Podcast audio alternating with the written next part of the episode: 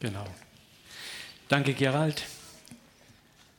Ich möchte es nochmal kurz äh, ermutigen, was er vorhin erzählt hat, mit diesen kleinen Dingen auf Gott zu hören. Heute Morgen hatte ich meine Tüte Güte von Silvia mir ins Auto gepackt und mir geht es so seit einem Dreivierteljahr, immer wenn ich hier ins Gemeindebüro fahre, habe ich so meine Wegstrecke und da läuft mir immer eine Frau über den Weg. Schwarzer Mantel, graue Haare.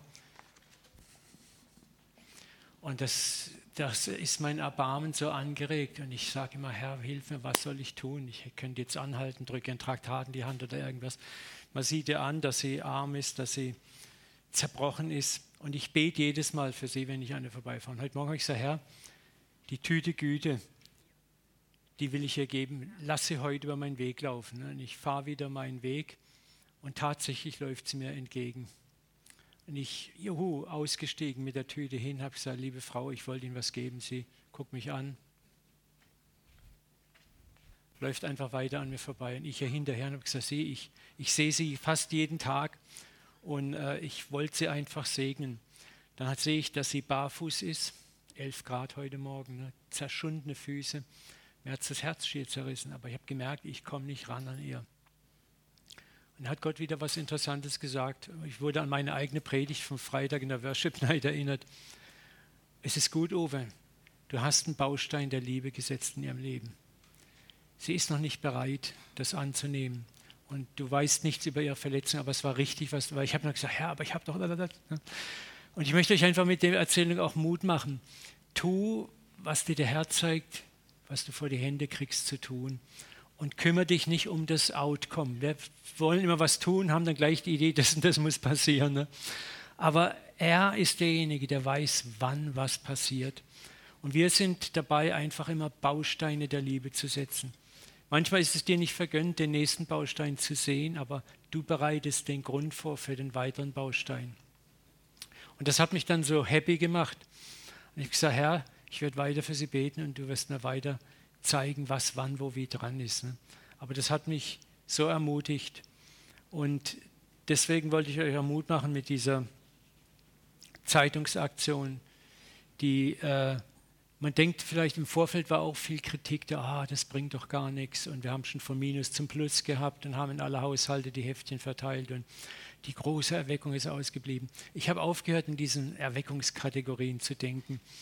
Äh, sondern wir sollten uns nicht über das Gedanken machen, was Gottes Werk ist, sondern wir sollten das tun, was er uns vor die Hände gibt zu tun. So, wir haben gestern Hunderte, ich weiß nicht, Gerald, hast du eine Zahl mitgekriegt? Waren es 350, 400 Verteiler? Wir haben uns im Missionswahl getroffen. Da zeige ich euch gleich mal. Das ist die Predigtreihe, die wir, da sage ich auch gleich was dazu, aber ich wollte euch kurz das Bild zeigen. Hier war der Startpunkt gestern Mittag, die Zeitungsverteilaktion. Wir haben uns alle getroffen, haben dort gemeinsam nochmal geworshipped, haben dann gebetet und haben uns dann in Gruppen aufgeteilt. Und ich möchte mich nochmal ganz herzlich bei Benny und Gerald bedanken. Ihr habt den, ich glaube, ihr habt den größten Stadtteil gehabt. Ne? Und ich weiß nicht, war der einigermaßen, ihr habt noch Leute dazugekriegt, das hat dann doch noch ein bisschen besser geklappt als vorher ausgesehen. Ich habe mich abgeseilt, weil ich habe gesehen, dass mein eigener Stadtteil, in dem ich lebe, nicht besetzt war und habe dann mich in das Team reingeschert und wir waren eine super kleine Gruppe und haben unseren ganzen Nordstadtteil da abgedeckt und das hat so Spaß gemacht und es waren so tolle Begegnungen. Ich habe so viele Menschen angetroffen. Ach, da sitzt ja meine Gruppenleiterin. Hallo. ja, die stellvertretende Gruppenleiterin. Super. Ihr habt einen so tollen Job gemacht. Wir waren so berührt gestern, wie ihr auch noch gesagt habt, nee, wir machen noch am Nachmittag weiter. Und ich möchte euch einfach Mut machen, Gott wird das nicht unbeachtet lassen. Ich möchte euch alle nochmal, was Gerhard gesagt hat, auch ermutigen zu beten. Betet einfach jeden Tag, so wie ihr könnt, dafür, dass durch diese Zeitung Menschen angerührt werden. Es werden Menschen angerührt. Ich habe die Zeitung oft bewusst nicht in Briefkasten, sondern auf die Treppe gelegt, weil ich habe gedacht, im Briefkasten, ich, mir geht es aus, du ziehst was raus, ja, Werbezeitung, schmeiß es gleich weg. Aber das Titelbild ist ja so ansprechend. Hast du mal eins da? Erstens mal so dieser Bildzeitungslook und dann äh, mit dem, dem Slogan, keine Arme, keine Beine, doch glücklich. Und wenn du das liest, da greifst du doch in der Regel erstmal hin und guckst rein. Ne? So, also, und da bin ich ganz sicher, da wird einiges an Nachhalt sein. Und wir müssen uns nicht verkrampft jetzt einen abkrampfen und sagen, komm jetzt Tausende in den Gottesdienst, Hunderte in unsere Versammlung. Darum geht es gar nicht. Wir haben auch wieder mal wunderbare Einheit erlebt. Als Gemeinden haben wir das ganze Projekt vorbereitet. Es haben sich auch 20 Gemeinden in der Stadt zusammengetan, jetzt gehe ich mal wieder zurück, und haben dieses Projekt, da war das ICF federführend, und haben gesagt, könnten wir nicht eine gemeinsame Predigtreihe in allen Kirchen in Karlsruhe, in den Freikirchen und Kirchen, die mitmachen, machen, wo überall dasselbe Thema stattfindet. Jeder prägt es dann selber für sich aus und dann wurde ein gemeinsames Corporate Identity entwickelt. Und das Thema für die nächsten fünf Wochen vom 1.10. bis 29.10. ist, ist da jemand? Und die Idee ist, wenn sich Leute in die Gottesdienste verirren, egal wo sie hinkommen, dieser Flyer lag in jeder Zeitung drin, wo auch die Adressen der Gemeinden, die Homepages der Adressen drin sind. Es ist eine Homepage angefertigt worden, wo die Leute auf die Homepage gehen können. Also es ist dafür gesorgt, dass man die Gemeinden findet. Leute können die Zeitung mit Gemeinden lokal am Ort in Verbindung bringen. Und auch das ist ein Werk der Zusammenarbeit. Und da möchte ich einfach auch nochmal Gott dankbar sagen. Es ist so krass, was in Karlsruhe in den letzten 20, 25 Jahren an Einheit passiert ist. Es ist fast unglaublich, was hier für ein Zusammenhalt gewachsen ist. Ein Teilen von Ressourcen, ein nicht mehr eifersüchtiges, das ist meins, sondern ein freiwilliges zur Verfügung stellen von Ressourcen, Menschen, Projekten. Wir hatten die Hammer Worship Night wieder am Freitag und man konnte so diese Einheit auch spüren unter den Leitern. Und das ist auch eine Gnade, für die wir uns wirklich bedanken können. Ja, ein Ding dieser Aktion ist auch, ist da jemand, ist nämlich, ich weiß nicht, die Popstars unter euch kennen, vielleicht Adel Tawil. Von ihm ist dieses Lied, das Lied hat Leute inspiriert, dass wir sagen könnten, wow, dieser Song, der hat fünf bis sechs Chorusse und aus den Chorussen haben wir Predigtreihen gemacht. Ist da jemand, der unser Herz versteht? Ist da jemand, der uns den Schatten von der Seele nimmt? Ist da jemand, der mich sicher nach Hause bringt? Ist da jemand, der an mich glaubt? ist da jemand, der mit mir bis ans Ende geht. So und dieser Song ist die musikalische Interpretation dieser Predigtreihe und auch dieser Aktion.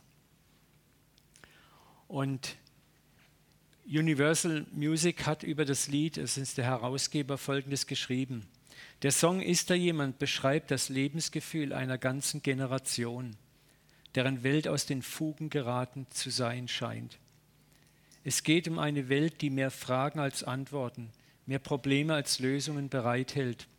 Und das in einer Zeit, in der nichts mehr sicher zu sein scheint und menschliche Bindungen oft nur lose Bekanntschaften sind, unverbindlich, oberflächlich. Dieses Lied beschreibt aber auch die Hoffnung, die dann entsteht, wenn die Not am größten ist, die Lage am aussichtslosesten erscheint. Adel Tawil singt von der Kraft einer inneren Stimme, von der Zuversicht, die irgendwie in jedem von uns liegt, auch dann, wenn man den Glauben an sich selbst schon längst verloren hat. Er singt von einem Glauben, der uns weitergehen lässt, von einem Glauben daran, dass die Zukunft eine bessere sein kann, vom Glauben an die Menschheit. Wir wollen uns jetzt diesen Song mal anhören. Lasst euch mal einfach darauf ein. Es ist ein Hammer, Hammer Lied. Es ist kein Christensong, aber da ist eine Menge Power drin. Können wir von der Regie das kriegen?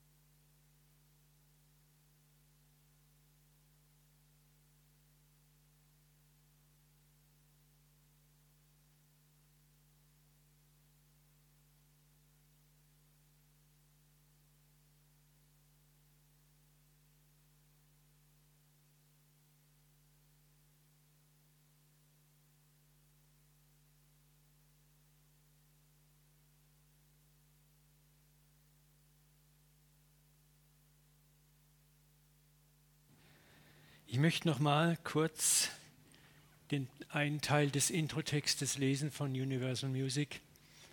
Dieses Lied beschreibe aber auch die Hoffnung, die dann entsteht, wenn die Not am größten sei und die Lage am aussichtslosesten erscheine. Tawil singt von der Kraft der inneren Stimme und von der Zuversicht, die in jedem von uns liegt, auch dann, wenn man den Glauben an sich selbst schon längst verloren habe. Er singe vom Glauben, der uns weitergehen lässt, vom Glauben daran, dass die Zukunft eine bessere sein werde und vom Glauben an die Menschheit. Jetzt kann man diesen Text natürlich christlich zerpflücken, der Glaube an die Menschheit, Bruder, so und so und so und so. Aber äh, das ist so quatschig. Und ich denke, eines, was wir als Christen lernen müssen, ist, die Sprache der Welt zu verstehen. Was wir hier hören, ist letzten Endes dieser Schrei nach Gott, der in jedem Menschen angelegt ist. Und das hat uns auch in, in diesem Team, was diesen Song äh, gefunden hat, so berührt. Da, da ist dieser Schrei, ist da jemand. Und wir müssen lernen, diesen Schrei zu interpretieren. Deswegen haben wir uns entschlossen, ich gehe mal zurück, diese Refrains als Titel zu nehmen. Heute ist unser Titel, ist da jemand, der unser Herz versteht? Ich möchte darüber ein paar Gedanken machen. Dann werden wir locker Reihenfolge, also nicht in der exakten Reihenfolge, über das Thema fragen. Ist da jemand, der den Schatten von der Seele nimmt? Jemand, der mich sicher nach Hause bringt?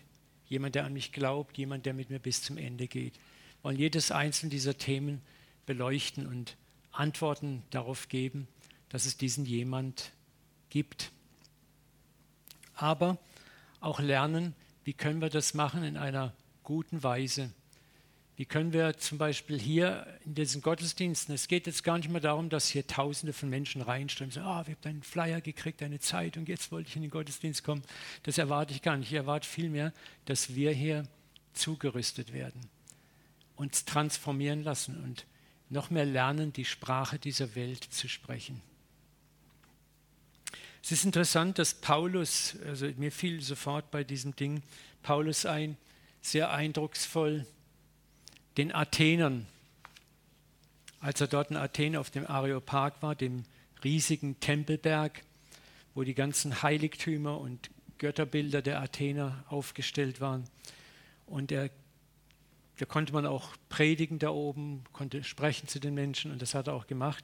Und er sagt das folgende, ich bin hier durchgegangen in Apostelgeschichte 17, 23 und habe eure Gottesdienste gesehen und fand einen Altar. Darauf war geschrieben, dem unbekannten Gott. Nun verkündige ich euch diesen oder denselben, den ihr unwissend Gottesdienst tut. Und an diesem Muster hat sich nichts geändert. Nochmal, dieser Song und seine Beschreibung ist so ein Altar an den unbekannten Gott. Ist ein Sehnsuchtruf an diesen für viele Menschen unbekannten Gott, den sie doch unbewusst suchen. Und wie gesagt, bis heute, auch wie damals, suchen viele Menschen auch auf unterschiedlichen Wegen nach Gott. Und wir, wir Christen, ja, haben die Chance, diese sehnsüchtigen Rufe zu erkennen und dann anziehend, respektvoll und nicht arrogant, besserwisserisch darauf zu antworten. Ich möchte nochmal sagen, wir haben die Chance, diese sehnsüchtigen Rufe zu erkennen und darauf anziehend, respektvoll und nicht arrogant, besserwisserisch zu antworten. Und das wollen wir versuchen, als 24 Kirchen, die beteiligt sind, mit diesem Gottesdienst-Setting, da so eine, eine Kerbe zu machen. Ja?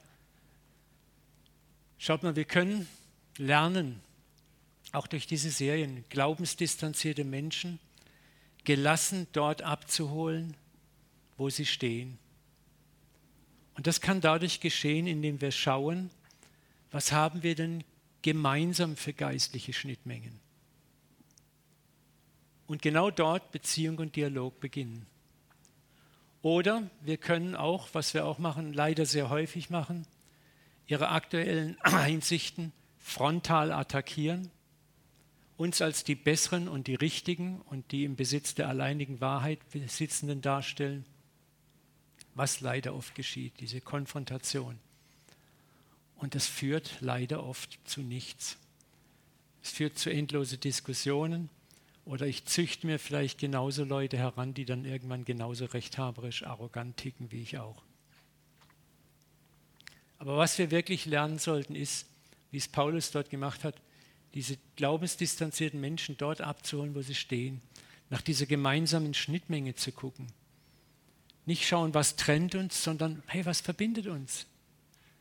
Was verbindet uns? Und auf dieser Ebene erstmal anfangen, eine Beziehung zu bauen.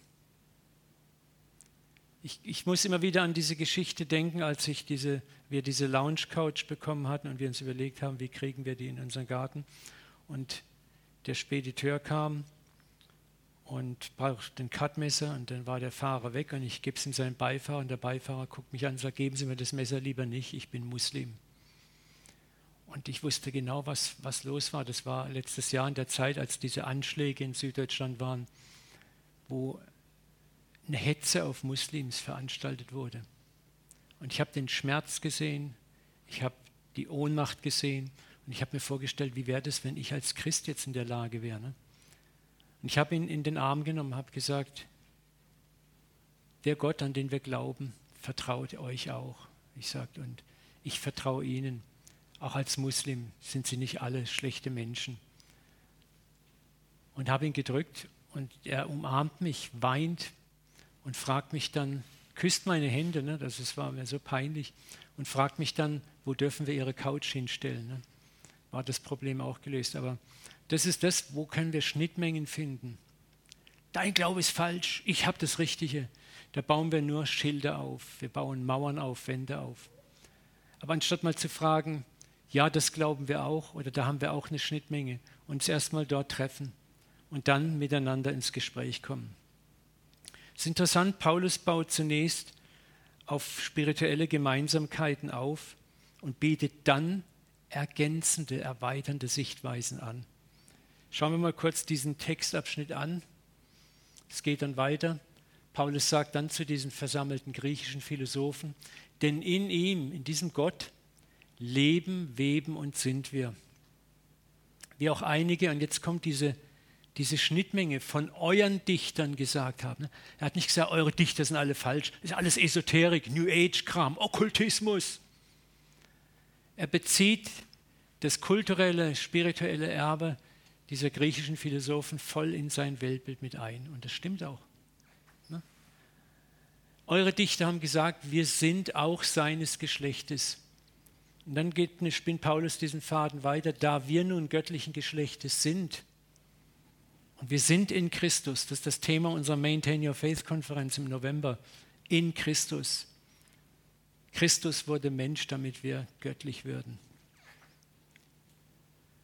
sollen wir nicht meinen, jetzt kommt die Ergänzung. Das ist so brillant, wenn man das mal ein bisschen so auf sich wirken lässt. Jetzt kommt die Ergänzung. Sollten wir nicht meinen, die Gottheit sei dem Gold oder Silber oder Stein, einem Gebilde menschlicher Kunst oder Erfindung gleich. Er schlägt jetzt, zuerst baut er die Brücke und sagt, hey, eure Dichter sagen doch auch, wir sind göttlich, wir sind Kinder dieses Gottes.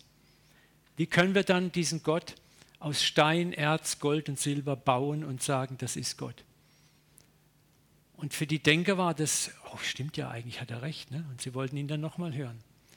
So, das ist eine brillante Denkansage hier, wie wir mit Ungläubigen, mit, oder ich, ich mag das Wort gar nicht Ungläubige, das sind nicht so arrogant, sondern mit Kirchendistanzierten oder Glaubensdistanzierten. Und manche Leute sind zu Recht kirchendistanziert, weil Kirche ist nicht immer toll.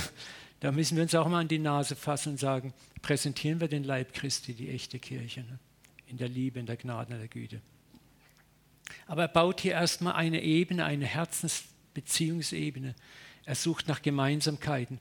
Und als die gefunden worden sind, von dort aus geht er dann weiter, einen Schritt weiter und sagt, schau mal, aber wenn wir das haben, dann können wir doch, müssen wir doch mal da und darüber nachdenken. Und schon hast du eine Herzensebene, auf der du weiter kommunizieren kannst.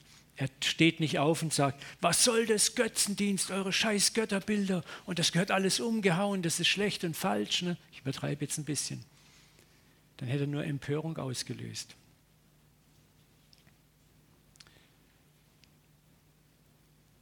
Wir erwarten jetzt, wie gesagt, nicht als Leiter, dass glaubensdistanzierte Menschen in unsere Kirchen strömen. Aber wir, die wir hier sind heute am Sonntagmorgen in den Kirchen heute Morgen, wenn wir wollen, können wir unser Bild von Gott weiter vertiefen, transformieren und lernen durch diese Serie, wie wir mit den Anwesenden oder Nicht-Anwesenden, mit unseren Arbeitskollegen oder Nachbarn ins Gespräch kommen können. Wir können diesen Gott besser kennenlernen. Weil das ist auch die Frage, was für ein Bild hast du von deinem Gott? Das, was für ein Bild du in dir trägst, dieses Bild vermittelst du weiter. Ist es der zornige, strafende Gott, der dauernd beruhigt und besänftigt werden muss? Der mit der Lupe immer nur guckt, wo irgendwas falsch läuft? Oder ist da ein Gott, der uns unendlich liebt von aller Ewigkeit her? Das wird auch ein Thema sein. Ist da jemand, der mich kennt, der mein Herz kennt? Ne? Und das wollen wir, das Bild über Gott, unseren himmlischen Vater, dem wir ja von Ewigkeit her alle gehören, vertiefen und so bereit sein, ihn selber in seiner Liebe und Hilfe praktisch zu erfahren. Ich möchte dich, weißt du, wenn du Gott nicht selber erfährst, das ist der Sinn, warum wir hier Gottesdienste fahren, warum ich predige oder andere predigen. Wir möchten euch ermutigen, erlebe Gott, erlebe ihn im Alltag. Mit den kleinsten Kleinigkeiten, was Stefan auch gesagt hat, diese kleinen Pups-Erlebnisse, die sind so wichtig, so wichtig. Gott möchte auch in den kleinsten Details deines Alltags mit dabei sein. Ich, am, ich bin so, ich bin so ein offener Typ. Als ich am Freitag predigen musste in unserer Worship Night, Karlsruher Worship Night, dann wusste ich großes Publikum, dann hat man mir gleich gesagt, das ist alles so schön durchstrukturiert, Uwe, 20 Minuten. Und die mich gut kennen, wissen, dass ich kein 20-Minuten-Prediger bin. Und ich habe an meinem Konzept gefeilt und geschoben und gemacht und ach, ich denke, das gibt's nicht, das geht nicht, das geht nicht. Da habe ich schon gesagt und wollte schon zum Steffen Daniel sagen, hey Leute, ihr müsst mir wenigstens 30 Minuten geben. Und dann hat die Band dieses Lied gesungen von das Boot verlassen auf dem Wasser gehen. Ne? Und Gott hat die ganze Zeit zu mir gesagt schon, hey, vertrau mir, vertrau mir. Und da war mir klar, ja, ich habe mir meinem Konzept vertraut und den Sachen und habe gesagt, okay Gott, ich schmeiße mein Konzept weg. Ich vertraue auf dich. Ne? Und es ist so super gelaufen. Und das sind so diese Kleinigkeiten, wo wir lernen dürfen und wo du ihn erfährst, das kann dir niemand wegnehmen. Ja? Und wenn ihr das in eurem Leben immer wieder, immer wieder erfahrt, dann wird euer Leben ein Zeugnis. Und da musst du nicht über Theologie reden, über die Lehre vom tausendjährigen Reich, ist die Entrückung vor, danach oder während der Trübsal, sondern du wirst erleben, was dieser Vater für dich getan hat. Du wirst erzählen, was er getan hat, obwohl du kein frommes Wechselgeld in der Tasche hast. Was Gnade ist. Du wirst erzählen können, dass da jemand ist, der dein Herz versteht, weil du es erlebt hast. Und das wollen die Menschen hören. Da hören sie zu. Da entsteht diese gemeinsame Schnittmenge. Und wenn wir da eine Herzensbeziehung aufgebaut haben, dann können wir von ganz allein irgendwann mal später über Moral oder andere Dinge reden. Wir können hier lernen, auch im Gottesdienst, wenn wir aufmerksam sind, anderen Menschen unseren Gott nahezubringen, aber mit Respekt, mit Güte, mit Geduld und nochmal mit persönlich erlebter Erfahrung, wie er für uns sorgt aber auch wie er uns vergibt, wie er auch uns vergibt. Wir alle brauchen immer noch genügend Vergebung. Wir sind als Christen nicht bessere Menschen, wir sind nur erlöste Menschen.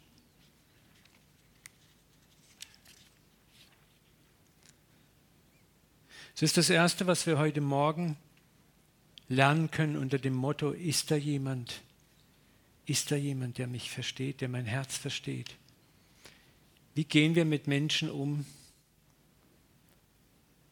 Ja, die dem christlichen Glauben distanziert gegenüberstehen. Wie möchtest du das in Zukunft machen? Das ist jetzt mal eine kleine erste Hausaufgabe.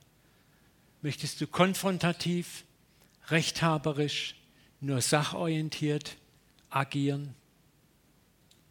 Sachorientiert heißt, wie Jesus, wie die Juden sich aufgeregt haben, dass die Jünger am Sabbat Ehren gerieben haben. Das ist Erntearbeit. Ne?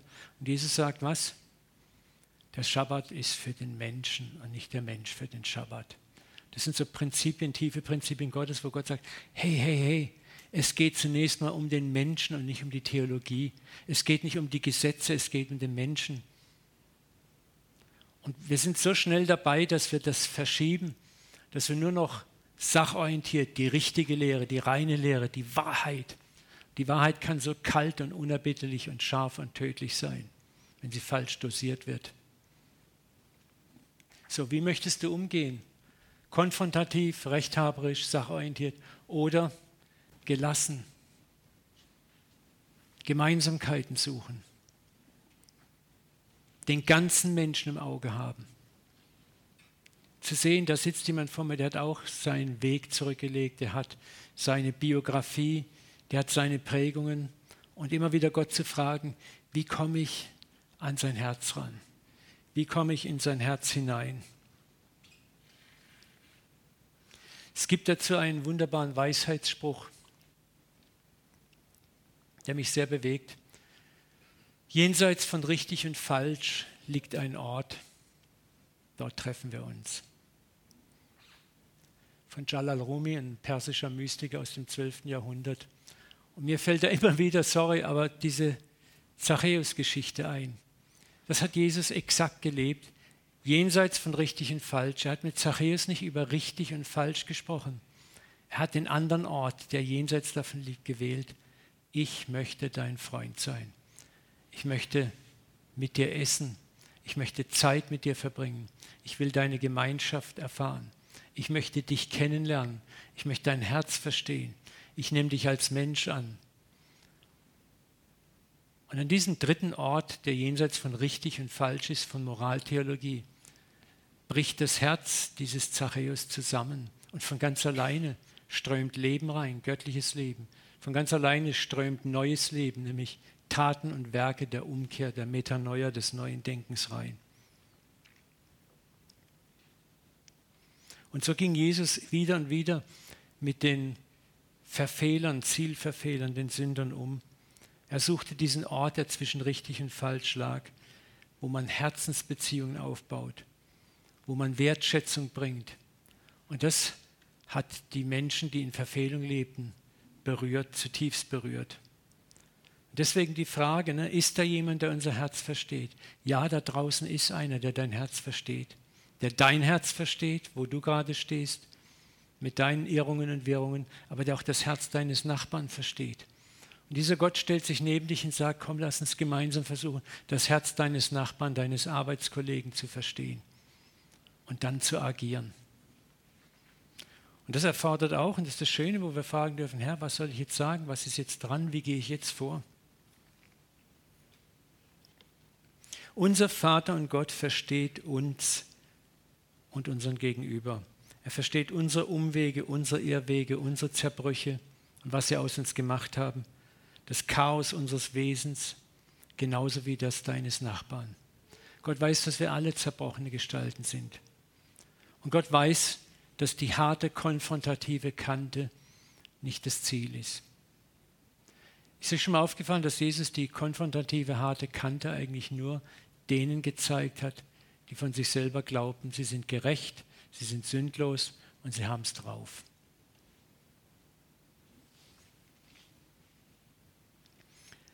Aber Gott versteht, versteht uns. Gott glaubt an uns Menschen. Gott weiß, dass die richtige Herzenstaste gespielt werden muss und dann läuft das Leben, strömt es von ganz alleine, weil Gott dafür sorgt. Und da gibt es einen anderen Spruch, der auch so wunderbar ist, von Anne-Louise Germain de Stehl. Alles verstehen heißt alles verzeihen. Das ist auch nicht nur ein dummer Spruch, das ist, das ist eine spirituelle, ganz tiefe Weisheit. Es ist weder eine Nonne noch sonst was gewesen, aber wenn du da mal hintergehst, dann kapierst du, da ist unglaublich Wahrheit drin. Was wir daraus lernen können, ist auch erstmal, bevor ich über meinen Gegenüber zu Gericht sitze, ihn verurteile, ihn in eine Kategorie und eine Schablone stecke, und da mache ich mich selber immer noch schuldig, zu sagen, ich möchte dich verstehen. Ich möchte verstehen, warum du so denkst, warum du so tickst, warum du so sprichst. Und dann finde ich Wege, wie ich da vielleicht antworten kann, Ich finde vielleicht auch Wege, wo ich merke, es hat jetzt gar keinen Sinn, das und das zu adressieren, weil es noch gar nicht tragen kann. Wisst ihr, das Dumme am Verstehen ist, Verstehen braucht Zeit und Zeit haben wir nicht im Westen. Oder wollen sie nicht haben. Wir möchten effizient gleich zum Ziel kommen, in fünf Schritten zur Bekehrung. Zack, zack, zack, zack. Und das ist auch hier und da mal dran. Gott schenkt uns auch diese Gnade, das ist ganz klar. Aber wir sollten uns mal fragen, ist es wirklich dran? Alles verstehen heißt alles verzeihen. Das ist auch das, was Gott tut. Er versteht unser Herz, unsere Herzensbrüche, unsere Verbiegungen besser und tiefer, als wir es wahrhaben wollen. Und Gott versteht, dass frontale und lieblose Konfrontation den Gegenüber nur mehr verstockt als ihn aufbricht. Und deswegen hat Jesus immer wieder mit viel, viel Liebe auch dem Sünder Raum gegeben. Er hat nie frontal konfrontiert. Und er verstand es. Und dieses Muster brachte Liebe und Leben hervor. Denk mal an die Prostituierte, die in das Haus der Pharisäer eindrang, wo Jesus zu Gast war vor ihm niederfällt, seine Füße mit Salböl salbt, seine Füße mit ihren Haaren trocknet. Und Jesus sagt dann, ne, fragt den Pharisäer, schau mal, ich bin in dein Haus gekommen als dein Gast, du hast mir weder das Haupt gesalbt, noch die Füße gewaschen, noch mir sonst Ehre erwiesen. Diese Frau lässt nicht ab, mir die Füße zu waschen, mit ihren Tränen, mit ihren Haaren sie zu trocknen. Und dann macht er einen bemerkenswerten Satz, wem viel vergeben wird, der liebt viel. Und wem wenig vergeben wird, der liebt auch wenig. Das ist auch eine Frage, die wir uns immer wieder stellen müssen. Ist dir viel vergeben worden? Hast du das Gefühl, viel vergeben zu bekommen? Hast du ein Gefühl für deine verbogenen Stellen und dunklen Seiten? Oder ist dein Gefühl eher, ich bin eigentlich so top, voll in Ordnung, bin der nette Wohlfühlbürger, der tolle Liebe, Christ. Je mehr du deinen eigenen Zerbruch und deine dunklen Seiten, deine Schattenseiten erkennst, umso mehr verstehst du, was Gnade ist. Und dass es eigentlich Gnade ist, dass wir jeden Tag leben, laufen, versorgt werden, alles Gute haben. Und dann kannst du irgendwann nicht anders, als diese Gnade auch anderen zu geben. Wenn du erfahren hast, wie Gott mit dir Geduld und Sanftmut und Mitleid hatte, dann fragst du dich irgendwann, wie kann ich sie nicht dem anderen auch geben? Wenn du kapierst, dass dein Gott dich versteht und auch entsprechend an dir handelt, dann wirst du langsam anfangen, auch zu versuchen, den anderen zu verstehen und nach Wegen zu gucken, wie du sein Herz erreichst und nicht nur sein Unrecht erreichst. Und das ist schwer, das kostet Zeit, das kostet Energie. Da haben wir lieber die Schwarz-Weiß-Kante, da muss man nicht viel denken. Da sind die Guten, da sind die Schlechten. Ich habe mein Kochbuch, da steht alles drin, ich muss nichts denken. Zack, zack, zack.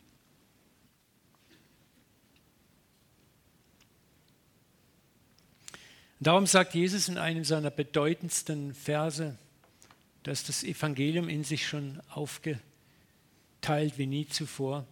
Darum seid barmherzig, wie euer Vater barmherzig ist. Lukas 6, 36, 37 kann das nur immer wieder sagen. Unser Vater ist barmherzig, das ist heute Morgen auch gesagt worden von Gerald. sein Grundwesen ist Barmherzigkeit. Gerade wenn ich das Alte Testament lese, die ganzen großen Propheten, wieder und wieder und wieder hat Israel den Bund gebrochen und Gott sagt, und ich werde dir vergeben. Ich werde dir vergeben. Er ist barmherzig. Und er sagt, wenn ich barmherzig bin, sollt ihr auch barmherzig sein. Richtet nicht, dann werdet ihr nicht gerichtet. Weißt du, du hast nie alles an der Hand zu einem abschließenden Urteil. Du siehst, was vor Augen ist. Der Herr sieht das Herz der Dinge an. Wir sehen bestenfalls, was vor Augen ist und kommen zu einem begrenzten Urteil. Deswegen sagt Jesus, richte nicht. Und die großartige Verheißung ist, dann wirst du nicht gerichtet. Verurteile niemand, dann wirst du nicht verurteilt. Sprech frei, dann wirst du freigesprochen werden. Das ist so einfach und doch so schwer. Gott ist barmherzig, weil er unser Herz versteht, das Herz eines jeden. weil er in die Tiefe hineinguckt, in das Zerbrochene hineinguckt und nicht einfach nur schwarz-weiß urteilt. Auch die Kirche hat zu lang dieses Schwarz-Weiß-Gottesbild gepredigt und gelehrt. Deswegen haben so viele Menschen kein Interesse an Gott. Er sieht hinter unsere Fehlhaltungen, er sieht hinter unsere Prägungen, er sieht hinter unsere Verfehlungen auch die Probleme, die uns zu dem gemacht haben, was wir sind. Und er hat Wege, das zu adressieren in einer Weise, wo wir wirklich noch viel, viel lernen können. Und das gilt auch im Umgang mit Menschen, die nicht in unserem Sinne glauben. Wie gehen wir mit ihnen? Wie wollen wir mit denen umgehen? Auch sie haben eine Sehnsucht, haben diese Frage in sich, ist da jemand, der mein Herz versteht? Nochmal, verbeißen wir uns in theologische Interpretationen? Schimpfen wir über ihre atheistischen oder New Age-Interpretationen ihres Glaubens? Oder sehen wir auch diese Menschen zunächst mal durch das Auge des Vaters? Bitten den Vater, zeig mir Gemeinsamkeiten, zeig mir die Potenziale in dem Leben dieses Menschen. Und das Gute, zeig mir, wie ich das Herz gewinnen kann. Und wenn wir das Herz gewonnen haben, wie wir von dieser Position aus, auf der Position, die jenseits von richtig und falsch ist, über den dritten Weg zu den Fragen kommen, Wisst ihr, es geht nicht darum, dass wir Wahrheit das, äh, nicht mehr brauchen, aber es ist die Frage, wie kommt die Wahrheit ins Herz? Da müssen wir so viel umdenken. Ich habe das erlebt in meiner Kur vor einem Jahr, wo ich vier Wochen Kur war. Ich habe so viele Gespräche gehabt. Menschen kamen an meinen Mittags-, Abend- und Frühstückstisch und wollten mit mir reden. Und das Erste, was sie alle durch die Bank weg gesagt haben, sie haben so eine tolle Ausstrahlung. Und ich denke, sitzt hier noch jemand am Tisch? Mich könnt ihr ja nicht meinen. Ne? Und dann habe ich mit den Leuten gesprochen und da waren eine Menge New Ager, Esoteriker. Und früher hätte ich die Klinge gekreuzt mit ihnen, hätte sie frontal angegriffen, in dem Glauben, das gehört sich so. Aber ich habe sie erst mal reden lassen. Ich habe nach den Gemeinsamkeiten gesucht. Ich habe eine Herzensbeziehung aufgebaut. Am Schluss, es waren gefühlt 40 Menschen, kamen immer wieder ich sage es jetzt platt, schwarz-weiß, danke, Sie haben mir den Glauben wieder nahegebracht. Und das war nicht unbedingt jetzt ein Traktat und hier ist das Entscheidungsheftchen und hier ist meine Gemeindeadresse oder wo kommen Sie her, da gehen Sie mal in die Gemeinde, sondern Gott sagt, dafür kümmere ich mich. Bau du Liebesbausteine.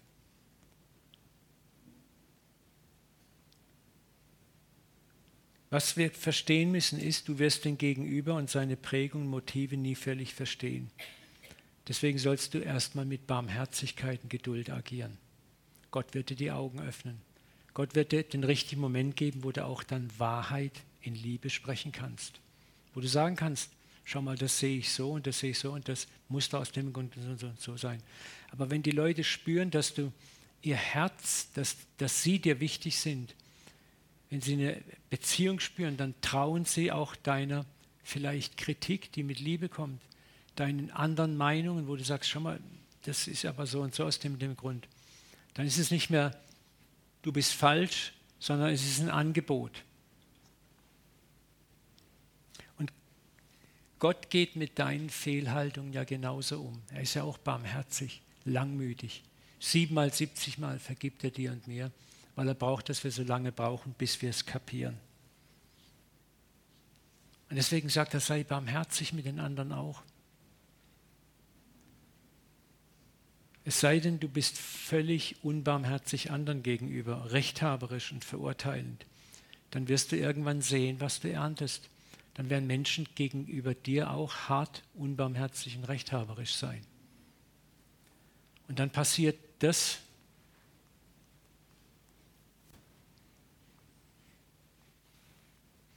Wir werden nicht für unsere Sünden bestraft, wir werden durch sie bestraft. Das ist auch etwas ganz Interessantes. Lies mal zu Hause Jeremia 2,9. Du strafst dich selbst für deine Sünden. Und das ist das, wo wir vielleicht auch nochmal umdenken müssen. Gott hat es gar nicht nötig, uns zu strafen. sondern wir strafen uns selber durch unsere Sünden. Das ist wie diese Pistole, die du siehst. Ne? Du schießt dir selbst ins Knie, wo du sündigst. Wo wir stehlen, klauen, Ehe brechen. Wir schaden uns am Schluss selber. Und das ist auch etwas, was wir der Menschheit, den Menschen nahebringen können. Hör mal, du bestrafst dich ja eigentlich selber. Da ist nicht ein Gott, der dir dauernd auf die Finger schlägt.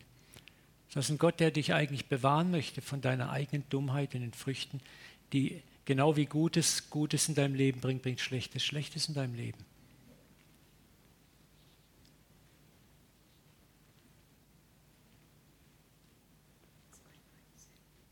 Bitte? 2,19, oh, da habe ich dann eine 1 unterschlagen. 2,19 Jeremia. 2,19. Nochmal, da draußen sind Menschen, die fragen, ist da jemand, der mein Herz versteht? Und wir haben wahrscheinlich die Antwort, ja, da ist jemand, der dein Herz versteht. Der nicht gleich richtet, urteilt, der alles besser weiß, der mir nur sagt, was ich tief im Innern sowieso weiß, dass ich ein Versager bin. Da ist jemand da draußen der voller Güte, voller Erbarmen wartet. Und diesen jemand sollen wir zunächst mal präsentieren. Darum sagt Jesus, wer mich sieht, sieht den Vater. Und das ist auch unser Satz. Wer dich sieht, soll den Vater sehen. Du bist der erste Kontaktpunkt, den Menschen mit Gott haben. Darum heißt es auch, dass jemand in Christus ist, eine neue Kreatur ist. Dass nicht mehr wir leben, sondern Christus lebt in uns. Und das geschieht auch durch deine Zerbrochenheit, durch deine Schwachheit. Lasst uns Menschen werden, die wie Jesus zuhören können, die andere an ihren inneren Wert erinnern, die hinweisen auf die ungebrochene Liebe des Vaters, die er zu ihnen hat, trotz ihrer Schwäche, die ihnen zeigen können, da ist ein Vater, der auf deine innere Heimkehr wartet, der nicht anklagend ist, sondern voller Freude entgegenrennt, wie der Vater dem verlorenen Sohn. Ich möchte nochmal abschließen mit dem Song, ist da jemand, der mein Herz versteht? Ja, da ist jemand. Und dann möchte ich noch kurz mit uns beten. Können wir den Song nochmal haben?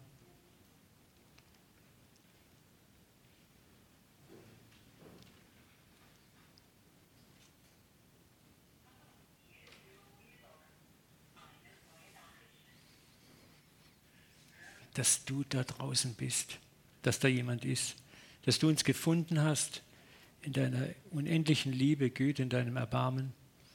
Und danke, Vater, dass du noch auf so zahlreiche andere deiner geliebten Kinder wartest. Danke, dass wir mitmachen dürfen, Vater, mitmachen dürfen, Licht und Salz in dieser Gesellschaft zu sein. Vater, und ich bete, dass du uns zu Menschen machst, die das Herz anderer Menschen verstehen, die in das Herz anderer Menschen hineingucken, weil wir durch deine Augen schauen gelernt haben. Vater, ich bete, dass wir transformiert werden mehr und mehr, nicht nur weil jetzt gerade diese Aktion steigt, sondern grundsätzlich, fortwährend, andauernd. Vater, lass uns Lichter der Hoffnung werden in einer dunklen Welt. Lass uns liebevoll, gütig und erbarmend sein. Vater, und lass uns keine Angst haben, dass wir an Schärfe verlieren, sondern die Liebe hat die größte Schärfe.